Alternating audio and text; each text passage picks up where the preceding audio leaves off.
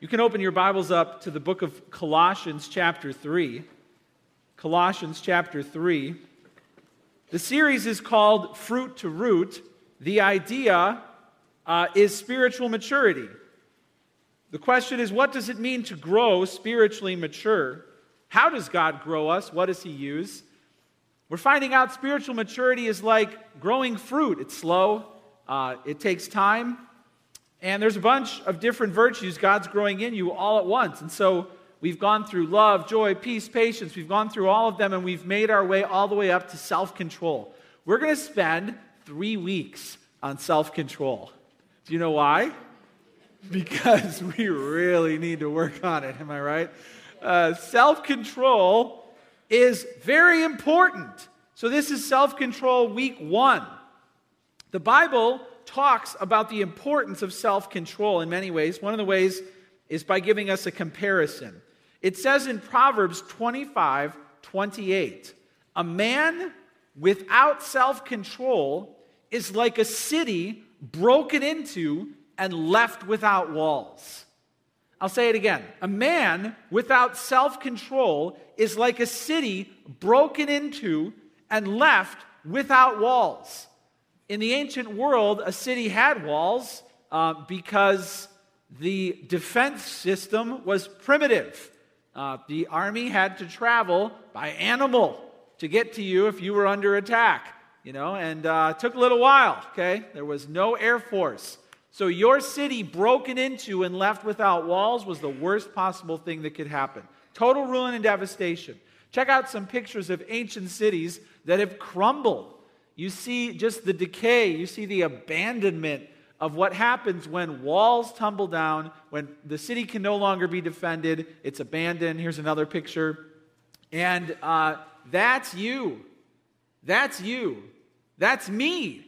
If we don't develop self control, uh, lacking self control leads to the total destruction of your life, your marriage, your family, your church.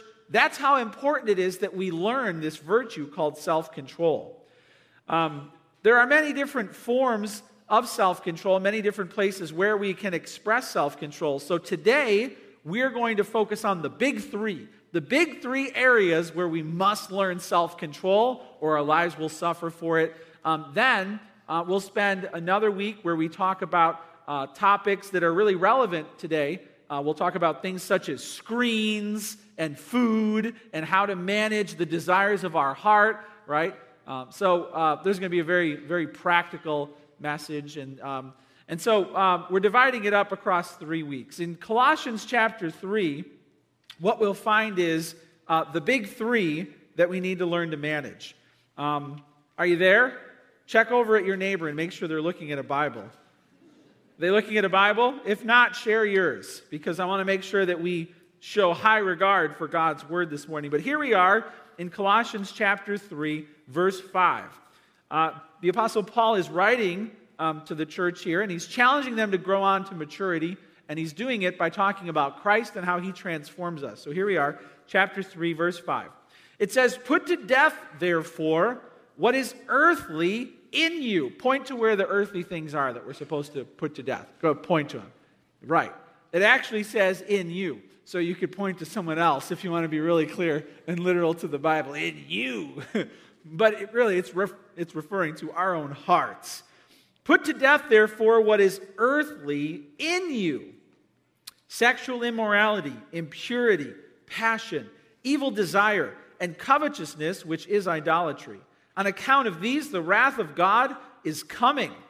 In these you too once walked when you were living in them, but now you must put them all away anger, wrath, malice, slander, and obscene talk from your mouth. The big three are found here. Uh, and the first one is this we have to learn to control our lusts. Learn to control your lust. This is um, referring to sexual temptation in particular. We were made sexual beings, and God expects us to exercise tremendous restraint with our sexuality. Uh, we can't allow lust to control us, or our city walls will be torn down. We must learn to control lust. Uh, the Apostle Paul elsewhere says, I you know, beat my body and make it my slave, right? I, it does what I tell it to do. I don't do what it tells me to do. And in this area, if we don't develop self control, uh, we will be dragged over a cliff. Some people get squeamish when sex comes up in church, right? As if, like, this isn't the place to talk about it, right? As if, like, God isn't really interested uh, or informed that this world is filled with, you know, a lot of sexual behavior and desires. Like, God looked down one day and he's like, Where did all these people come from? I made two. What have you been doing? All right. Uh, God designed us to be sexual beings, and so uh, he gave us a manual to learn how to govern this area of our life. When we stay on the safe trail of God's word, he leads us to lasting joy. But the world will lie to you and say you have to break off of God's safe trail and you have to do, you know, do it this way or that way. And guess what happens? Uh, pain, misery, and ruin. Uh, so we have to learn to control our lust. And we have to realize that the um, control comes from God's manual. The Bible is filled with people who got this area wrong. Solomon, the wisest man who ever lived, displayed um, what one person called the untamed passions of a gifted man. I like that phrase, the untamed passions. Solomon, while his mind was brilliant, could not get a hold of his, uh, this area of his life. He would not restrain himself. The Bible said he took 700 wives. 700 wives. How much did he spend on weddings? Like, where do the creative ideas come from after 10 weddings? 700 wives? And then, because that wasn't enough, he took an additional 300 concubines, which is like servants with sexual benefits. A thousand women at his disposal. Do you think he was happy? Do you think he was happy after he had a thousand women to choose from? No, he was not. You read the book of Ecclesiastes, and he says, meaningless, meaningless life is meaningless. Turns out the overindulgence of his pleasure, and this is a lesson for all of us, the overindulgence of his pleasure empties it, it doesn't fill it. When you show, when I show no restraint in an area of pleasure, guess what happens? Less happy. Less happy. We know this with food. What happens when you overeat? I'm really glad I ate that third Italian beef sandwich from Portillo's because three is better than one as you're vomiting. The overindulgence of pleasure leads to the emptying of pleasure. See, there are rules that dictate, that govern the area of pleasure. You know that, right? And pain is a big problem in this world. And you might think, oh, if, if I went through a season of incredible pain, I, I hope I don't turn on the Lord. You should be afraid of going through a season of, of incredible pleasure when all of your desires are filled and you don't need God anymore. Pleasure is a bigger problem than pain.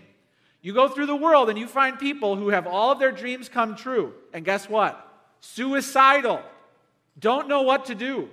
The end of your pleasure is a much more dangerous place to be than the end of your pain. And if you are desiring to fill your life with as much sexual pleasure as you possibly can, you don't get it. You don't get it. That it will end up controlling you and it will uh, burn your life to the ground. When it comes to this area, think of Samson, the strongest man in the Bible. This is what took him out. Couldn't control this area, women. King David, a man after God's own heart, what finally did him in? He was standing up on his rooftop when he should have been off to war and watching a woman bathe who wasn't his wife. Led him to take her and have this adulterous affair, and then she gets pregnant, and then and then what's he going to do? Covers it up, kills the woman's husband, lies for a year. This is a man after God's own heart. If the wisest and the strongest and the godliest men in the Bible couldn't win this battle, guess what? You're fooling yourself if you think you're strong enough to manage this. The Bible doesn't tell us to fight sexual immorality, it tells us to what? Uh, run like hell. Run like a lion is chasing you, okay? So imagine yourself in the Brookfield Zoo and the lion got out, right, and hasn't eaten all morning. And you see it. What do you do? Here, kitty, kitty, kitty, look. These exhibits get better every year. I feel like I'm in the exhibit with the. And away you go. Uh, run. Learn to control your lust. The Bible teaches the only righteous way to fulfill your sexual desires is between one man and one woman in a marital relationship. Any fulfillment or enjoyment of sexual desire outside of God's prescribed way is sin and leads to incredible suffering in this world. Um, you can learn that the easy way or you can learn that the hard way, but it's true whether you believe it or like it or not. That's the way God designed it.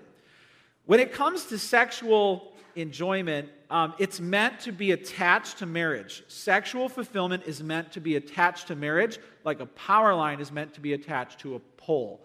And if you detach the power line from the pole, that's what happens when you detach sexual activity from marriage. Only bad things will happen. A lot of power, a lot of power, but it's no longer attached in a way that harnesses the power. And so it's, it's, it's power that is not harnessed, and it leads to uh, tremendous disaster in your life. I saw a video recently from Arlington Heights of a power line that fell down on a play set in somebody's backyard. Check it out. Here's the video.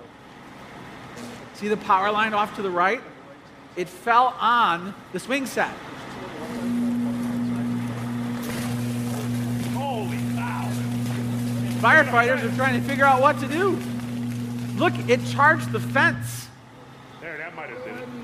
The whole fence is electrified. You gonna charge a fence like that, man? Oh. Raise your hand if you would go swing on that swing set. Raise your hand. Nobody? That's what I thought. Uh, when you decide to play with sex outside of marriage, you're on that swing set. You understand? Oh, you might be having a little fun. Oh, yeah, wee. Guess what? That's coming. You will get fried because God's judgment will come on you. Um, sexual sin leads to disaster because sex was meant to be attached safely to marriage, just like the power line was meant to be attached to the pole. All pleasure is protected and enriched by restraint. We have to learn that. Our world will tell us the opposite. They will say all pleasure is enriched by lack of restraint. Get your rules off of me, and then I'll have more fun and more freedom. That's not true. All pleasure is protected and enriched by restraint. If you restrain your pleasure, especially your sexual pleasure, you will have more pleasure and less pain. If you fail to restrain this, you will have more pain and less pleasure. You have to, at the core of your being, you have to understand that when God sets up a boundary like this in your area, He is not subtracting pleasure from you, He is subtracting pain from you. See, if you believe God's holding you back from a world of pleasure that you could have without His rules, you don't get it. You're being deceived. God is holding you back from this much pleasure and a world of pain by setting up boundaries uh, in this one area. So our sexual sin must die. Notice the Bible says it must die. It must die. Uh, this is homicide that has to happen in here between you and sexual temptation. There's no playing with it. There's no, you know, there's, there's none of that. You're not playing with fire. My sexual sin must die. The words used here if you look back in the Bible, says, What is earthly in you? Sexual immorality. That is a blanket term, an umbrella term that can include all forms of sexual sin. Um, and, and just to clearly lay it out there, because I'm not assuming the world is teaching us anymore what is sexual sin. Uh, fornication, sex, sex before marriage, is sin. It's sin and invites God's judgment. Um, adultery, meaning sex inside of marriage with someone you're not married to, is sin. Incest is sin. Sodomy, uh, sex between two same sex people, is sin. That's all included in this term sexual immorality. Then it, it um, makes it even a little more uh, narrow here, focused. It says impurity. That means uh, lustful living. So somebody might say, well, it's not like we're going all the way. Well, impurity is a sin, meaning you're allowing lust to stain a relationship. Okay? Um, it, it's not the amount of sexual sin that gets you in trouble, it's the nature of sexual sin that's a problem with God. So, any relationship stained or made dirty by sexual sin falls into this category of impurity. Um, it uses the word passion. that means that even the strong, lustful desires of your heart could be sinful. Meaning, you're at the gym and you, you look at someone and check her out, and then you look again, and then there's fantasies that begin, and then there's there's strong desires that you are fanning into flame, and that's called evil desire. All right? All right? Well, I, I can't. I just see a pretty woman, I have to look. Okay, Chuck Swindoll once said it's the second look that kills. All right? You're looking again, and you're thinking again, and you're flaring up those desires within. That's called sin. Um, it says here, evil desire passion and evil desire, which means the passion you're enjoying now becomes something you want. You want what is wrong, what's off limits, or someone that belongs to something, somebody else. What are the warning signs uh, that this area is not good in your life? Uh, obviously, the big one is pornography. if you have not enjoyed an extended season of victory in this area, God is telling you again something you already know that that's unacceptable. Uh, it's hurting Him, it's hurting, if you have a, a spouse, it's hurting that spouse right now because uh, it's probably being hid. And if you're not married, it's hurting your future spouse because you're establishing a terrible pattern. Porn, a blooming friendship with a member of the opposite sex who you don't belong with. Blooming friendship. Talking about things you shouldn't be talking about. Sharing things you shouldn't be sharing. A blooming friendship. And you're hiding it, you know, because you're not doing it out in the open. You're doing it through the back alleys of social media so other people can't see it. That, that you're doing that because it's wrong and you know it's wrong. A blooming friendship. Um, this area can be a problem if the fire is out at home. If you're married and the fire is out at home, uh, that's a problem. If you're covering your tracks with places you've been or people you've talked to, it's a problem. The Bible is filled with terrifying warnings about sexual sin, and we have to flee. Uh, we have to seek pure pleasure that only God can provide us through His way. Let me ask you this question. It's hard to gauge where are you? Where am I at? Where am I at with this? It can be hard to gauge. Let me give you three scenarios here. Are you fighting a winning battle with, with lust?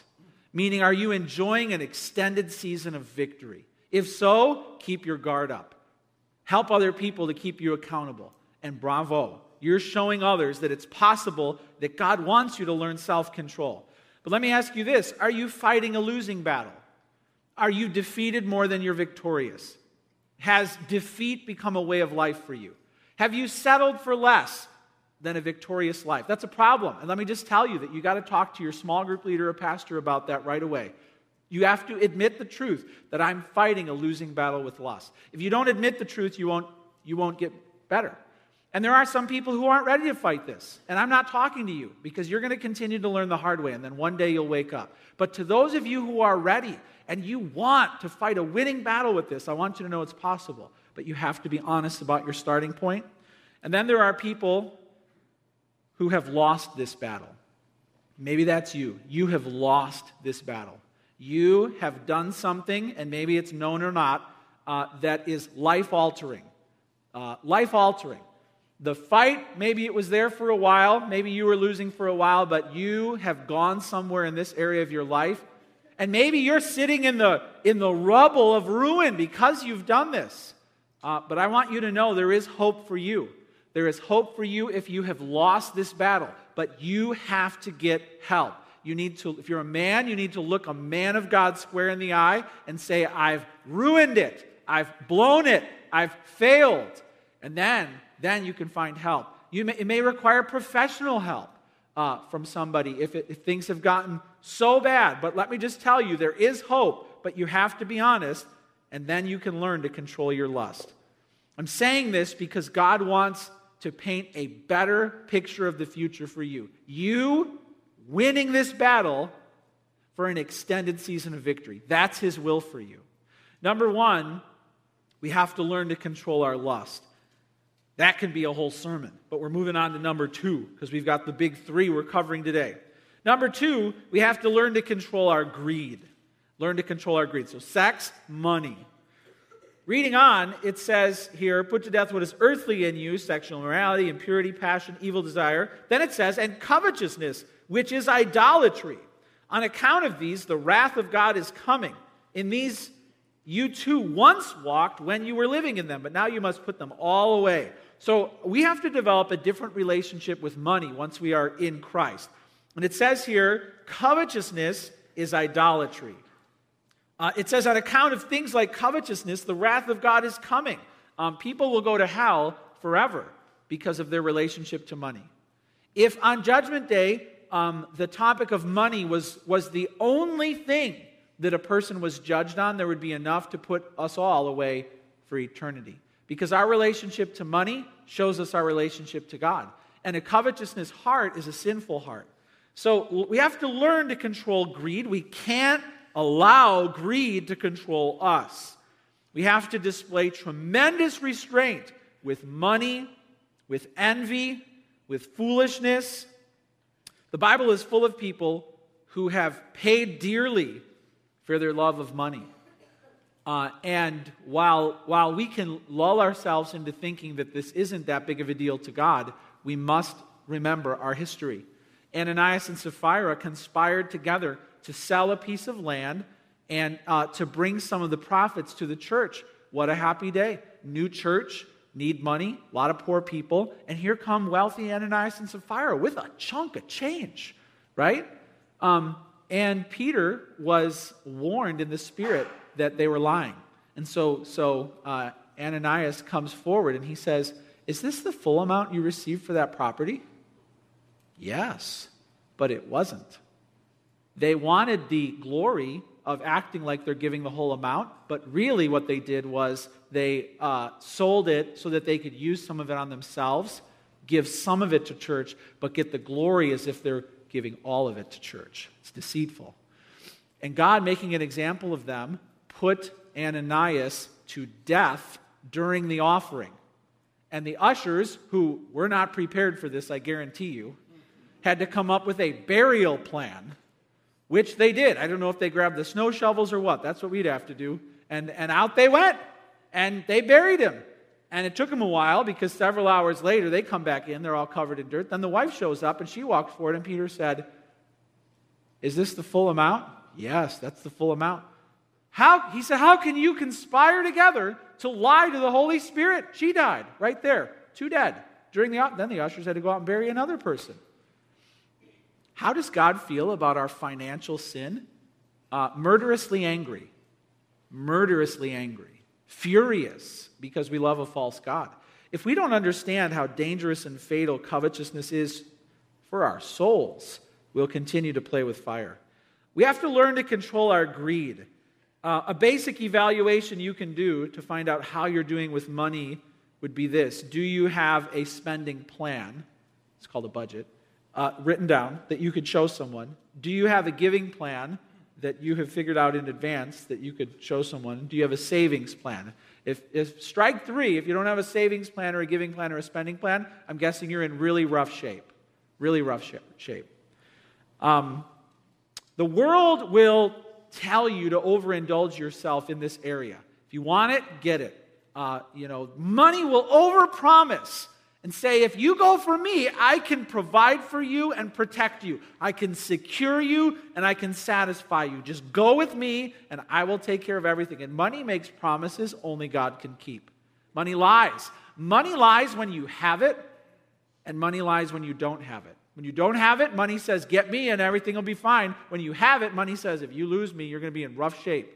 Money always lies to you, and money can't provide you with what it says it can. There was a very worldly movie, I didn't see the movie several years ago called Wall Street that came out, but there's one famous clip that I have seen that just expresses the heart of the world toward money. So this is uh, Gordon Gekko. Check it out. The point is, ladies and gentlemen, that greed, for lack of a better word, is good. Greed is right. Greed works. Greed clarifies, cuts through, and captures the evolutionary spirit. Greed in all of its forms. Greed for life, for money, for love, knowledge, has marked the upward surge of mankind, and greed, you mark my words, will not only save Teldar paper, but that other malfunctioning corporation called the USA. Thank you very much. That's the gospel of the world. More money, more security. Our kids will end up better. We'll have a better home. We'll be able to leave something to our. More money equals more security. Um, do you know if you lost everything tomorrow, Jesus would still be enough for you? Do you believe that? What if he demanded it of you? I think of Mike Kiowski and Terry, who left everything to go over to Romania now, one of our elders to serve there, just as they should be planning for retirement, the good years, and off he goes to a foreign land, learning a foreign language. Um, and uh, he's an eye doctor, you know, doing pretty well financially. And God said, Go. Would you? Would you? Could you? Learn to control your greed. Ecclesiastes 5:10 says, "He who loves money will not be satisfied with money, nor he who loves wealth with his income. This also is vanity." Uh, this was written by Solomon, a man who has more money than you could ever accumulate. If you factor in the difference in times and days, Solomon only had gold in his portfolio. And he says to us, it's never enough, ever. Never, ever, ever enough. We know that. We live in the richest nation in the history of humanity. And are we 100% happy? No, we're not. It's not enough. It's never enough. In Luke 16 13, it says, You cannot serve God and money. Either God or money is sitting on the throne of your heart right now. It can't be both. And if you're following money, you're not following God. If you're trusting money, you're not trusting God. It's one or the other. Two rival gods fighting for control of the throne of your heart. You've given one of them the crown, and that God wants to be that one. How do we test if we're doing well, good, bad, ugly with money? Well, there's some words used here that are important. It says, uh, covetousness, which is idolatry. Covetousness means replacing God with a false God, trusting money to bring us security and satisfaction, but only God can do this. Know that it's not a sin to have things or to have money. I can't tell you a penny threshold where as soon as, soon as your annual income rises above this, this amount, you have a sinful income. All right, I can't tell you that. Uh, and who are we to be judging the income of others? Let's get our African brothers and sisters to come over and tell all of us how, how well we're doing, right, at uh, living meager and, and content lifestyles. We can't judge other people's income and say they, they shouldn't have that much money because then we, uh, we're susceptible to other people judging us. That's not how we find a righteous relationship to money, by figuring out how much I should have. It's not a sin to have things or money, it's a sin to love things and money, to be engrossed in them and to set our heart on them. When is it sin? That's a really good question. Do you have an answer to that? When is my money sin?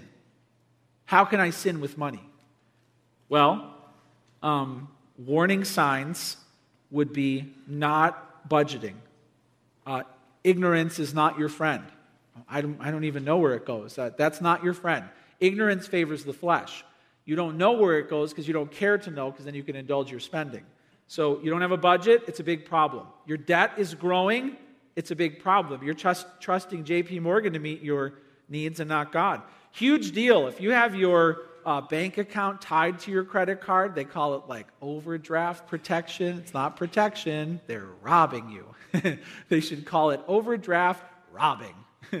They want you to tether your bank account to the credit card so that you can spend more than you should and not feel it, right? Never do that. I strongly urge you not to do that.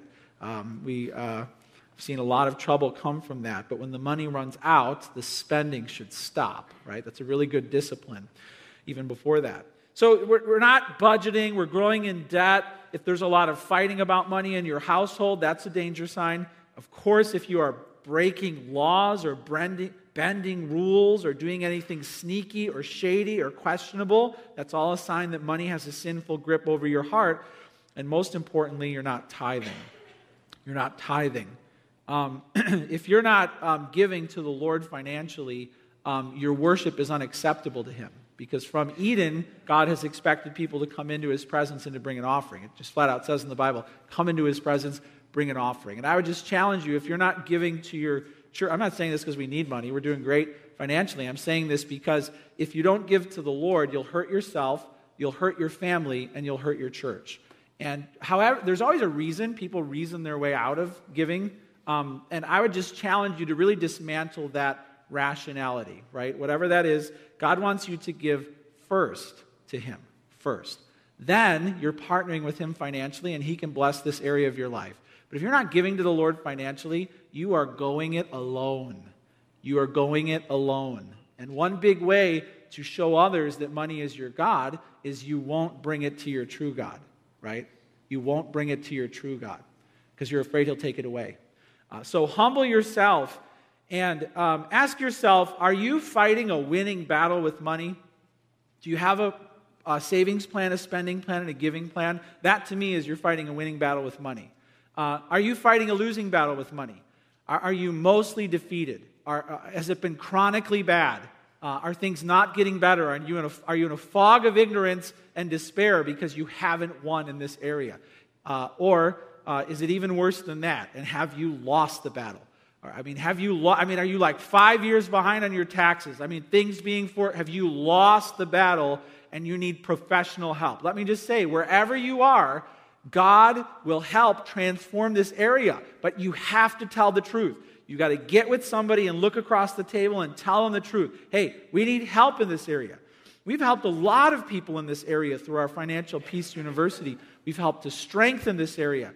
Sometimes people have just been foolish. Sometimes life just pulled the rug out from under them. And, and, you know, they thought things were going well, and bam, they lose their job or they get disabled. But whatever your case is, don't settle for anything less than God growing a sense of self control in you where greedy and foolish desires die. Number one, learn to control your lust. Number two, we have to learn con- to control our greed. The big three. The third one would be power and comes in the form of anger here. Number three, learn to control your anger.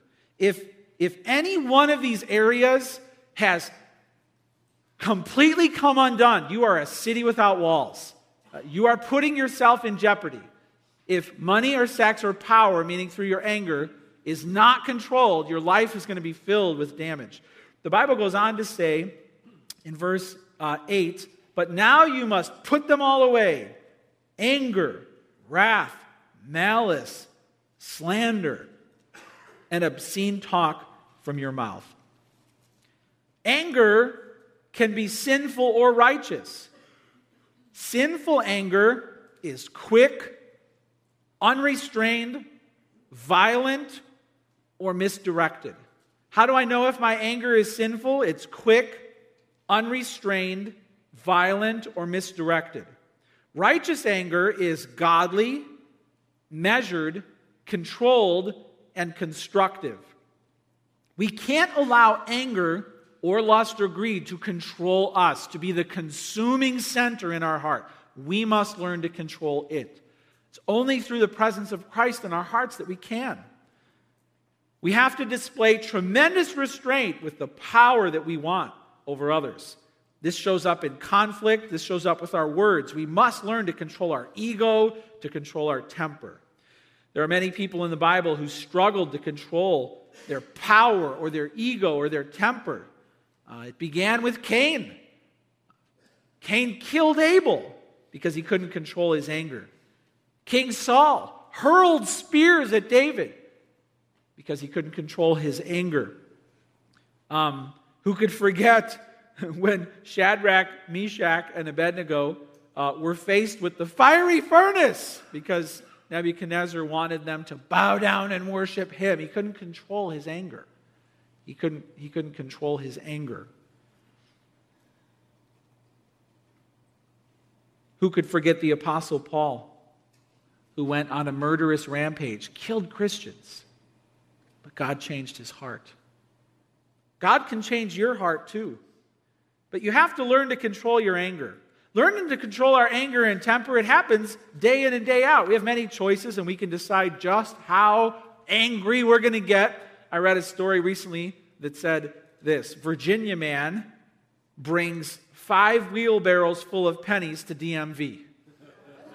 Check it out. Here's a picture of an angry Virginia man who brings five wheelbarrows full of pennies to the DMV. It says, capping off a drawn out feud with the DMV, Nick Stafford brought 300,000 pennies to the Lebanon, Virginia location to pay the sales tax on two cars. Uh, he said, if they were going to inconvenience me, I was going to inconvenience them. Stafford stuck around to make sure the pennies were pinched. Uh, it took them uh, until 1 a.m. the next day to count all of the money. This spirit of like, I'm gonna get even, I'm gonna make you pay, shows up in many ways throughout our day. But if we're to learn to control our anger, we have to make a hundred choices a day that display self control. The word wrath here in the Bible is a loud word. Uh, anger leads to wrath. Wrath involves shouting or berating others. If you're loud, if you're angry, if you're berating other people, that's a problem. Okay? It's a problem. I'm just a loud person. Well, the Bible says that we all should be slow to anger. So if you're a person, God wants you to be slow to anger. Volume can be an issue. The word malice here uh, is the desire to injure others with your words. And you see the downward spiral. I'm angry, which is a feeling when I'm around someone. Uh, then, then I feel this sense of wrath, which is a loud word, right? I'm getting loud about them. And then malice is you actually desire to injure them by what you say or even physically by how you relate to them. You want to hurt them. And that's the downward spiral that anger will take you on. This is a picture of a volcano. Check it out. Uh, and um, your volcanic heart has to, the Bible uses the word die. It has to die. You, you have to take your volcanic heart um, to the curb and put two bullets in it. it ha- that's how different you have to become. It has to die. Okay, you can't put it away for a little while and then take it out when you really need it. It has to, there has to be a funeral for your temper. There are righteous outlets for your anger. Prayer is a big one, venting to God, a friend who you can trust. Warning signs that anger is out of control would be you're habitually shouting. You're habitually shouting at work, at home, wherever. Uh, warning sign you express your anger violently towards others or objects. Um, warning signs would be you're constantly thinking about violent scenarios or actions. Proverbs 16:32 says, "Better a patient man than a warrior, one who controls his temper than one who takes a city." One of the things that will change your heart when it comes to anger is admitting that um, failing to control your temper makes you a weak man and not a strong man. Agreeing with that can be revolutionary. Uh, failing to control your temper makes you a weak woman, not a strong woman gives you less control over your children, not more. Uh, gives you less control over your husband, not more. Choosing to trust anger to give you more control over your life always backfires. But you have to agree with that before you're going to change because you think anger is like a PED, like a performance enhancing drug. Well, I'll just trust my anger to get things squared away at work and then I'll calm down. Uh, no, that's not the way it works. Uh, there are consequences. So, if the warning signs are challenging you, maybe this is an area God wants to teach you self control in. Ask yourself this Are you fighting a winning battle with anger? Do you have your anger under control most of the time? And when you blow your top, do you apologize and make things right? Or would you say you're fighting a losing battle with anger? You lose the battle most of the time. You, chronic defeat almost always. You hardly ever win. Or would you say you have just flat out lost the battle? You have done things and said things that have altered your life. You've lost jobs. Uh, you have been, you know, uh, you've committed crimes. You, you know, you have uh, lost relationships. I mean, would you say you have lost the battle with anger? There's hope for you. Wherever you are with this area of your life, there is hope that God can transform your heart. But you have to start by being honest. You've got to look across the table at someone and say, I'm fighting a losing battle with anger and I want help. You have to have the humility to say, I've lost the battle with anger and it has cost me dearly. Otherwise, nothing will change. Somebody once said this to me that was really simple and profound, and I never forgot it. He said this He said, If nothing changes, nothing changes. And I was like, duh. But I was like, yeah, it's so true. If I just think that I'm going to keep doing what I'm doing and a new heart is going to leap out, right? That's not the way it works. If nothing changes, nothing changes. And let me just ask you do you want to develop self control with your lust? Do you want that? If you do, you have to tell someone you want it. Do you want to learn to control greed and, and, and to help money have much less control over your anxieties? If you want that, you need to tell somebody where you're at. Do you want to learn self control over your anger? Are you ready to admit that in these three huge areas that you're not strong enough to win these battles. Because if you are, God can transform you. Uh, there's no such thing as it's gotten too bad. God will give you a new heart. You can have hope, but you have to be honest and turn to Him, and only then can He make you stronger than ever before. I'd love to give you a chance right now as we bow in prayer to talk to God. Maybe about the one area that you feel He's really challenging you the most. But let's all bow our hearts, let's close our eyes, and let's have a time right now where you can talk to God about these challenging areas. Father, right now we feel convicted, Lord, because we're not where we should be. And we feel like we're fighting battles that are too hard for us. Just when we feel we've got them under control, then another area breaks loose. Humbly, we come into your presence, Father, and we admit that we are not yet who you intended us to be. Lord, this struggle is common to all. Remind us that we're not the only ones fighting these fights.